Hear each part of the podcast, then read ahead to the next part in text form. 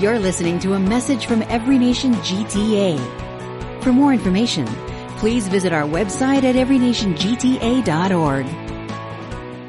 What's up, Every Nation GTA family? It is such an honor to share with you this morning. It is just an incredible blessing to be a part of the beautiful work that God is doing in the greater Toronto area. My wife Kelly and I have been really blessed to walk in relationship with the Thompsons for over 20 years, going all the way back to when we lived in Nashville, Tennessee. That was before we were married. And I believe it was long before Pastor Bert was actually the Jedi master of lawn care that he is now. Uh, but we've been able to experience firsthand the heart that God has given Pastor Bert and Sheila to not just tend the lawn, but to tend and nurture and care for people, whether it's those that are far from God and, and are coming bloodied and bruised to church community, trying to figure out who God's called them to be and what He's called them to, or whether it's uh, church planters and pastors that have been in vocational ministry for years and are just desperate for someone to give a listening ear or an encouraging word and just remind them of the faithfulness of God.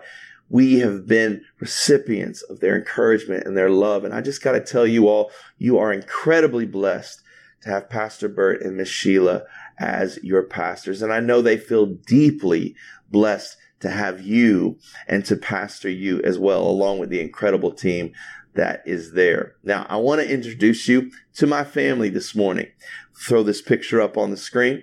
Here's my beautiful wife, Kelly. We've been married for 17 years. You will see my son, the tall one. He is 15. It's my son, Isaiah. Then my son, Aaron, is that dapper man with the glasses, followed by my son, Judah, who turned 10 yesterday. So I'm wishing him a happy birthday. Then is my son Johnny. He's uh, we call him Jon Bon Jovi. He's the blonde one. He's always a party. And then at the caboose is Ella Rose. She is sweet and spicy. We like to call her Spicy Mama. Now, not also, we'll get this other picture, is my daughter Aria Joy. We were really blessed uh, as our third child to be blessed with Aria Joy, and she unfortunately passed away after six months, very unexpectedly.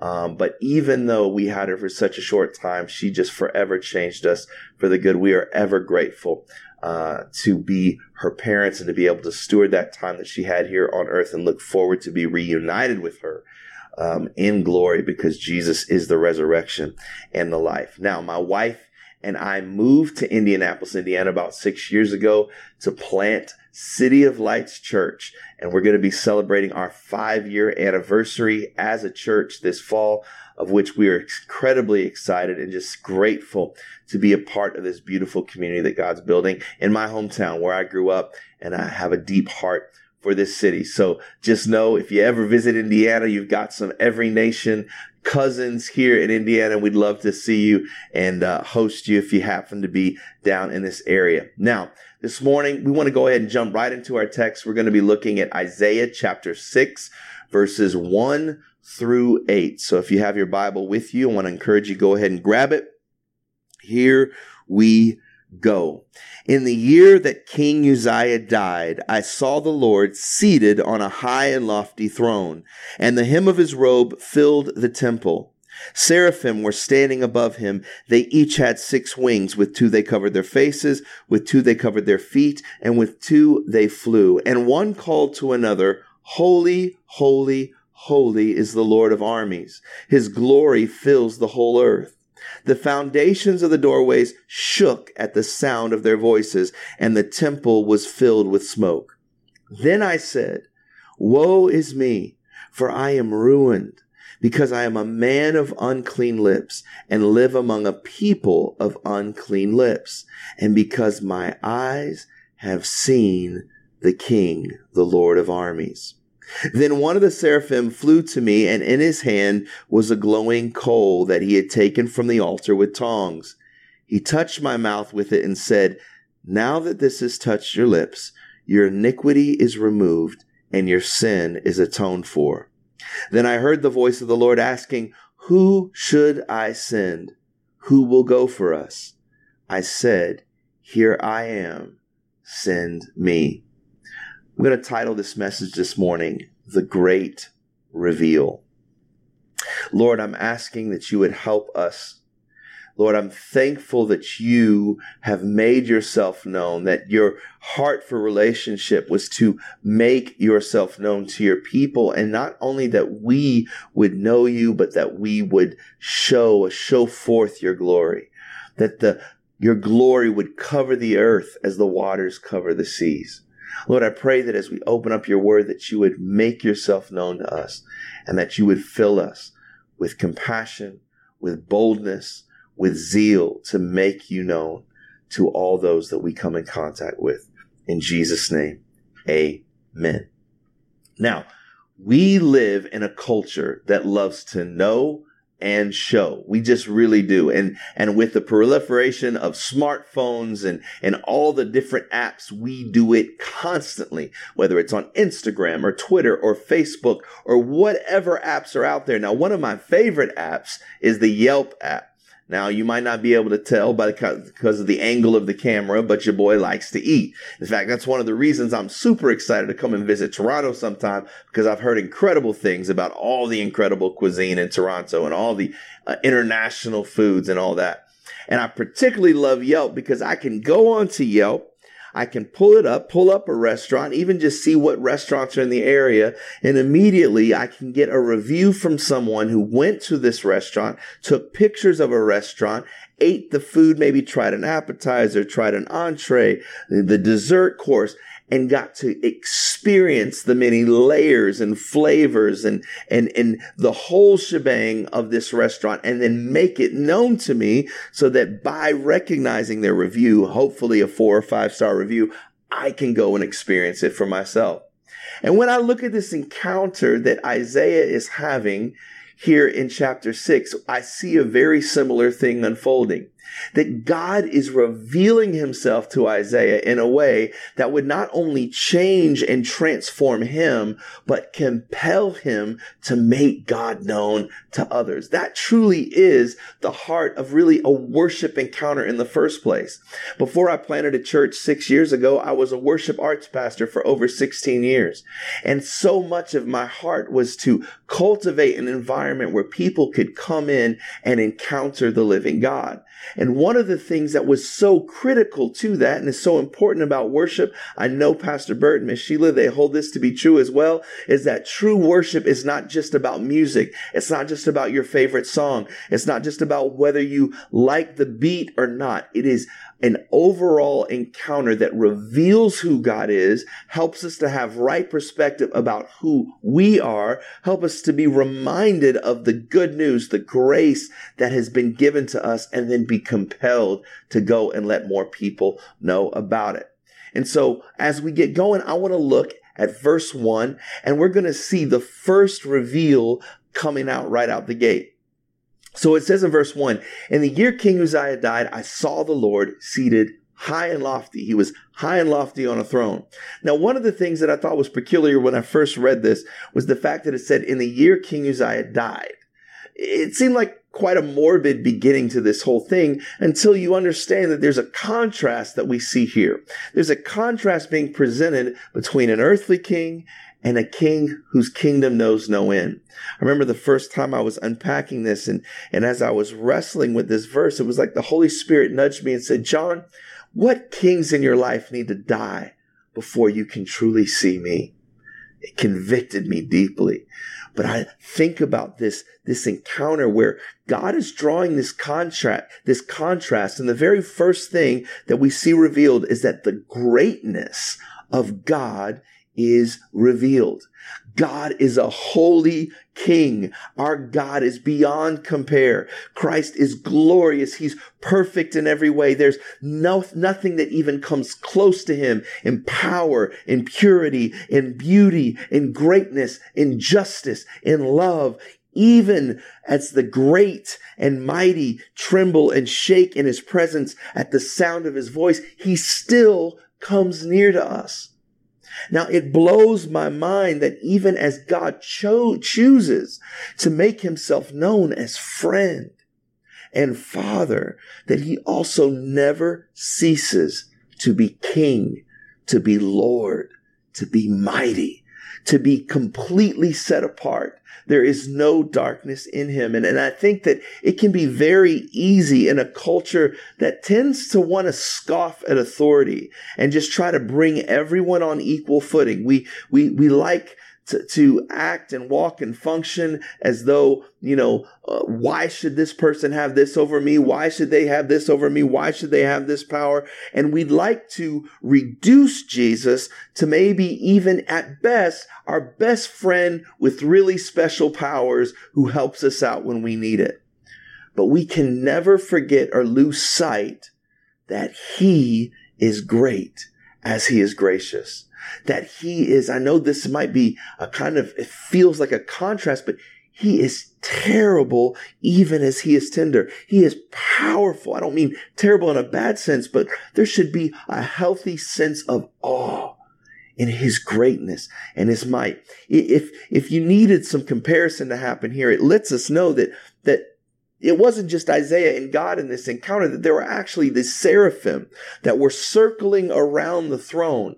Now, seraphim, they weren't just, you know, little fat babies. These were some very intense, peculiar looking uh, um, characters. They probably looked like something that was more out of a Guillermo del Toro movie or, or a dragon that you would see on House of Dragons. Just these very, these uh, seraphim meant burning ones, these flaming beings, beings with wings and eyes and, and, and circling the throne. And, and any one of them would have terrified us. Any one of us would have probably seen one of these creatures and wanted to fall on our faces and worship them.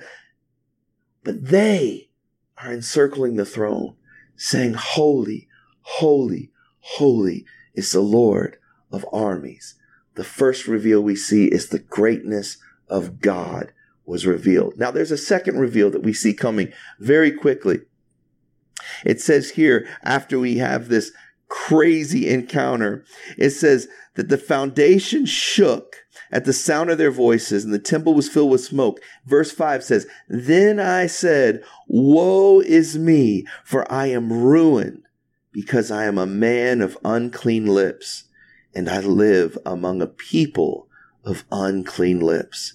And because my eyes have seen the King, the Lord of armies. So the first thing that we see that was revealed was the greatness of God was revealed. But the second thing that was revealed is the gap from God. That there's this, this moment that in, in view of this holy and incredible and awesome king, that Isaiah recognizes that he's not king. He recognizes not only is he not king, but in light of a holy king, he is doomed. He's saying, I am good as dead. One of the most dangerous things for us is to not truly be able to recognize not only who God really is, but who we are apart from him and in light of him. I remember when I was uh, about 17 years old and I was getting into music and I was going to be in a band. And um, from an early age, my dad would always at our devotionals, he would say, have us say during our devotional time, what is our name and what does our name mean? My full name is Jon Reginald Owens. And so my parents would say, your name means God given and kingly. Well, when I was trying to do this whole band thing, I just was trying to think of a creative nickname or a stage name because Jon just seemed too boring. I would just say, you know, people would say, are you Jonathan? I was like, no, it's just Jon, not even an H, just, just plain three letters, J O N. Well, I just didn't think Jon was a very cool stage name. So I decided to kind of take the King concept and went by the nickname KJ for a period, which basically meant King Jon. And it was this persona. And, and unfortunately, it was really a persona that was birthed out of insecurity. And it became something that just really fueled a pride. It was this, this confidence that was a false confidence in, in myself and my talent. And just, I, I operated kind of with this moniker for several years. And I'll never forget an encounter that I had with the Lord when I'd moved to Nashville. I'd started getting plugged in at Bethel World Outreach Center where Pastor Bert was on staff. And I'd had this incredible encounter in a worship moment where the Lord spoke to me. He said, Jon, what? He said, what is your name? And I kind of paused for a moment and And I remembered my dad doing that when we were little. And I said, Jon, Jon Reginald Owens, God given and kingly. And what the Holy Spirit said to me in that moment, it says, Jon, you are kingly. You are like the king, but you are not the king. And one of the greatest revelations that we can ever have in life is not just who is the king, but that we are not it. We are not the king. We have to be willing to recognize the gap that there is between us and a holy king. The book of Romans shows us that all have sinned and fallen short of the glory of God. And sometimes we can be so afraid to face the reality of our nastiness because it scares us. Because when we really recognize the gap, the separation between us and God, it can feel overwhelming. And because the enemy is an incredible cosigner, he can't create anything, but he always loves to distort and he loves to contort things to oppress us and to bring death. And so what he does is he'll take that gap and he'll turn it into condemnation. He'll turn it into shame. He'll rub your nose in it until it's so overwhelming that you can either do one of two things. Either that, that, uh, worldly sorrow will pre- bring you to death or you will actually pretend that there's nothing wrong, that there is no gap that there is no sin. And so rather than actually acknowledge the sin and deal with it because it feels unbearable, we just dismiss it. Oh, it's not a sin. It's not a big deal. It's nothing that we need to repent of. That's actually not the way that we go, the route that we want to take at all. We actually can recognize the gap because God doesn't leave us there. And that's where the third reveal comes into play. It says here in verse 6 Then one of the seraphim flew to me, and in his hand was a glowing coal that he had taken from the altar with tongs. He touched my mouth with it, and he said, Now that this has touched your lips, your iniquity is removed, and your sin is atoned for. The third thing that's revealed is the grace of God is revealed. The greatness of God was revealed. The gap from God was revealed. And now we see in verse seven, or uh, verse six rather, that this grace of God, this divine initiation of grace was enacted.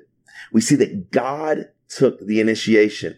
There was an initiation of redemption and reconciliation. I love the fact that Isaiah in this moment of saying, woe is me. I'm a man of unclean lips and I live among a people of unclean lips. He didn't just run out of the temple and get himself cleaned up and pray for some people and go through this whole act of ablutions. No, no, no, no, no. He actually recognized there was nothing he could do. There was, there was nothing he could physically do that he could personally do to close the gap. I'm so thankful that Christ understood that there was nothing that we could do ourselves to close the gap of separation between a holy God and sinful man. There was, there, you couldn't save enough in a million years to pet this pay the sin debt that was owed because of our iniquity. There was no debt forgiveness. We're experiencing uh, that kind of topic in our context here in the United States. There was no uh, loan or no loan amount that Biden could forgive that was great enough to forgive the debt. No, there was a debt and Jesus paid it all. There was a divine revelation of the grace of God that was revealed in this moment and this encounter. And that is why we don't want to ignore the gap. Because if we ignore and we make light the debt owed, we make light the grace required to redeem and restore us to fellowship. He didn't leave us in the gap. He met us with grace. He met Isaiah in that encounter to, for, to, to not just make him feel shame and condemnation, but to bring him close, to bring him near, to bring him from the brink of what he believed was his doom. Now, this has been an incredible encounter so far as we're following along with Isaiah. But there's a peculiar thing that happens after this the greatness of God revealed. the gap from God revealed, the grace of God revealed in bringing him into deeper relationship and fellowship and forgiveness of sin, sins being atoned for. There's a conversation that Isaiah overhears between the Godhead. It says here, Then I heard the voice of the Lord asking, Who should I send? Who will go for us? And I said, Here I am, send me. We come to the fourth reveal. The go is revealed. The greatness revealed, the gap revealed, the grace revealed, and now the go. Having been forgiven by a holy king, Isaiah is listening, and what he hears is he begins to hear God's heart for people. He's hearing the call of God for people. It's amazing when you actually begin to encounter and recognize the greatness of God, when you begin to have a right perspective of yourself and, and the fact that we are not God. And, and then now you experience the greatness and the grace of a holy and a loving and a sacrificial God that now through this closeness that he has initiated himself, we begin to hear his heart, his passion I would submit to you that true worship, true encounters of worship, whether it's musical worship or otherwise, should always stir in us what matters to Him. It should stir in our hearts a passion for the lost. It should stir in our hearts a passion for the broken. It should stir in our hearts that we would draw close to Him and hear His heartbeat. And when you do, you hear that His heart beats for those whom he loves. And so, in, light of these different revelations, there is a response that Isaiah brings. And when I think about Yelp, and you go and you look at the app and I'm looking at good pictures and I'm looking at this review and I'm reading about this appetizer or that one, at some point after you've read it, you're not just reading it, hopefully, most times, just so that you can occupy your time. You're, you're reading it because you're trying to decide where are you going to go. And so it demands a response. And in the same way, true worship is not just about a revelation of God, but it will demand a response. And that response is a posture of surrender and submission to this King. Isaiah out of this incredible encounter. He's not sitting back. He's not just basking. He is leaning in to this conversation. And there's not a negotiation, but an immediate response of here I am. Send me. Biblical worship reveals and responds to the gospel. His response was complete surrender. Now, this surrender wasn't just some complacent state of nothingness. It wasn't a lazy surrender. It was an active response to the heart of God because we don't just go to go. We don't just do to do or to hopefully if we do something, God will love us or he'll forgive us, but we respond in response to his love and response to his forgiveness that he's already made known to us.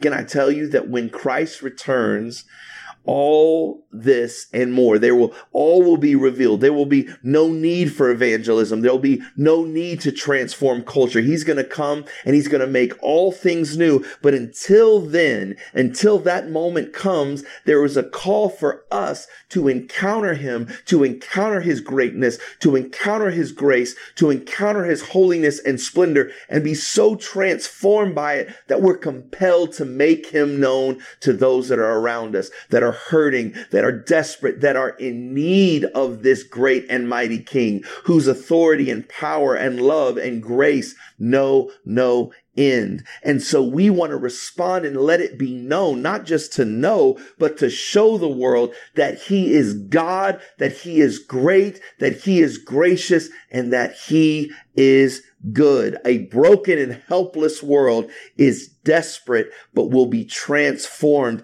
as we reflect and encounter this holy God and help others see who he is. So I want to ask you this morning, what do you see? What do you see of God? How have you encountered this Jesus for yourself? When you look upon him, is it just a, a religious caricature that you've grown familiar with, maybe through movies or, or social media posts or just over familiar co- religious concepts? When you see him, is it just kind of like the the white Jesus with the flowing hair and the blue eyes and the, the sheep around his shoulders? Do you see the king? Do you see a God that is great and glorious and holy and set apart? When you view yourself in light of this king, what do you see? Have you allowed the Holy Spirit to help you, not shame you, not condemn you, but to help you see the distance, how far apart you are from God, but by His grace and mercy? Can I tell you that the closer and the longer that you walk with Jesus, the more in his mercy that he'll reveal those areas that don't look like him. Because he wants to make us look more and more and more like him. And so we've got to get really comfortable with recognizing the gap and then responding and receiving his grace that he continues to transform us, continues to mold us, continue to do the work in us so that now we can be empowered to go, to make him known. I believe that as we see who he is, as we allow his greatness to be revealed and all that, that and more, that it will not just transform us, but that we will see the cities, the communities, the dorms, the campuses around us transformed as we are more confident in letting him be known. We should be more confident to tell people about the creator of the universe who is worthy of all five stars than we are to tell other people about a restaurant that cannot save their souls. Family, I love you. I'm so grateful to be able to encourage you. And I just want to pray this prayer over you today. Heavenly Father, in your love, in your kindness, would you make yourself known to us? Would you make yourself known to us afresh? Regardless of whether those that are watching this uh, have, have never set foot in a church physically or whether they've been in church and were born under a pew. Lord, would you help us to see you for your glory and beauty, and your power and your holiness? Lord, if, if we've thought too little of you, Lord, would you help us to think higher? Would you help us to tremble and, and, and be in awe, not to be scared of you, to be, but to have a healthy fear of you. Lord, your word tells us that the fear of the Lord is the beginning of knowledge. Lord, would you help us to recognize you, to see you in your grandness? Lord, would you give us the courage to recognize the the, the death and the separation that comes from sin and the areas of sin in our own lives that you would invite us to turn from and to receive your grace.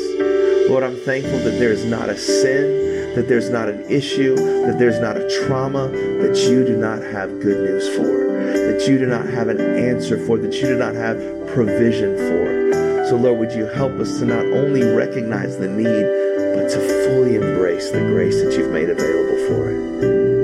Lord, I pray that you would help us to not just be content with being greedy or hoarding your goodness, but Lord, we will be compelled to share your compassion to others. Lord, that there would be a new, fresh fire in the family at Every Nation GTA. Lord, that there would be a new boldness, Lord, that's not just some manufactured confidence. It's not just some manufactured uh, volume level, but it's actually a, a, a zeal and a passion and a love and a compassion that is stirred up as a result of being loved by you, being saved by you, being restored by you, and being compelled to help others experience that same love. Lord, thank you for what you're doing in our hearts. Continue, Lord, to help us to see you and to show you, be, to let you be known to those around us. In Jesus' name, amen. Love you, family. God bless.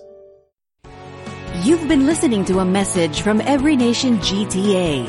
Thanks for joining us. For more information, visit our website at everynationgta.org.